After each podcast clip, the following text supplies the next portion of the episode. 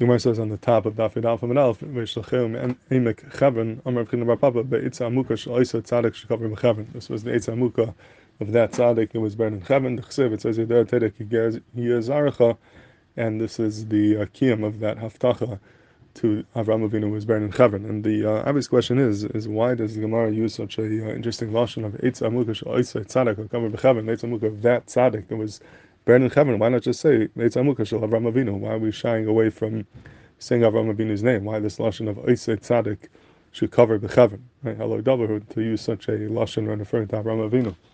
And it's interesting that we find a similar lashon by Avram Avinu in the Gemara in Brachas and Daf Tes. The Gemara says uh, the bottom of Amid Tesamid Alf David Nab is Ne'am Eina lashon Bakasha Amalek Kadosh Baruch Hu Moshe Bevakasha Mimcha Leich You should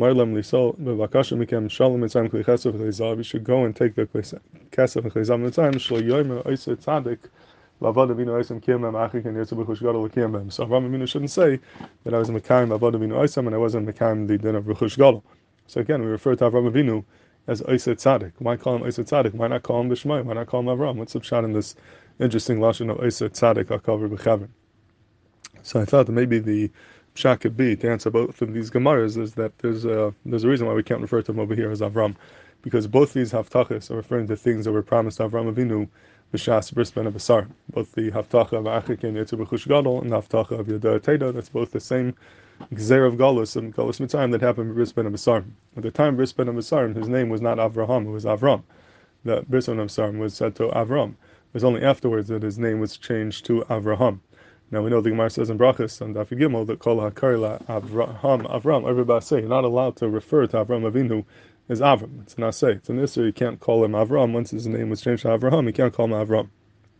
So for that reason, the Gemara couldn't say that this Avtacha uh, is a Avram because you're not allowed to call Avram Avinu Avram. So because you can't call him Avram, so we say Oisei Tzadik. You also can't call him Avraham because Avtacha wasn't said to Avraham, it was said to Avram. It wouldn't be accurate to say that Avtacha was said to Avraham. Befrat, but the I'm saying that with the Shina Hashem of Avram, with that added hey, he became like a Bria Chadasha, was like a Geirus, I'll take a bit, Hibaram Avram. There was a new Bria with that, that uh, addition of the hey. So you can't say oh, it's Amuka oh, Tzaddik. You can't say to Avram because you're not allowed to call Avram Avram. You can't say Avraham because he wasn't Avraham. Then he was Avram. Avram was like a new, a new bria, a new chefza. So Mimela, the Gemara has to use this interesting lashon of Eisa Tzaddik to get out of the whole issue, not to call him Avram or Avram. We just refer to him as Eisa Tzaddik, and I think it's very meduik that that's why in both of these Gemaras that are referring to Avtachas, the Reset of Bisham and Masarim before the Shina Hashem, we Bedafka can't call him Avram or Avraham and therefore we refer to him as Isa Tzaddik.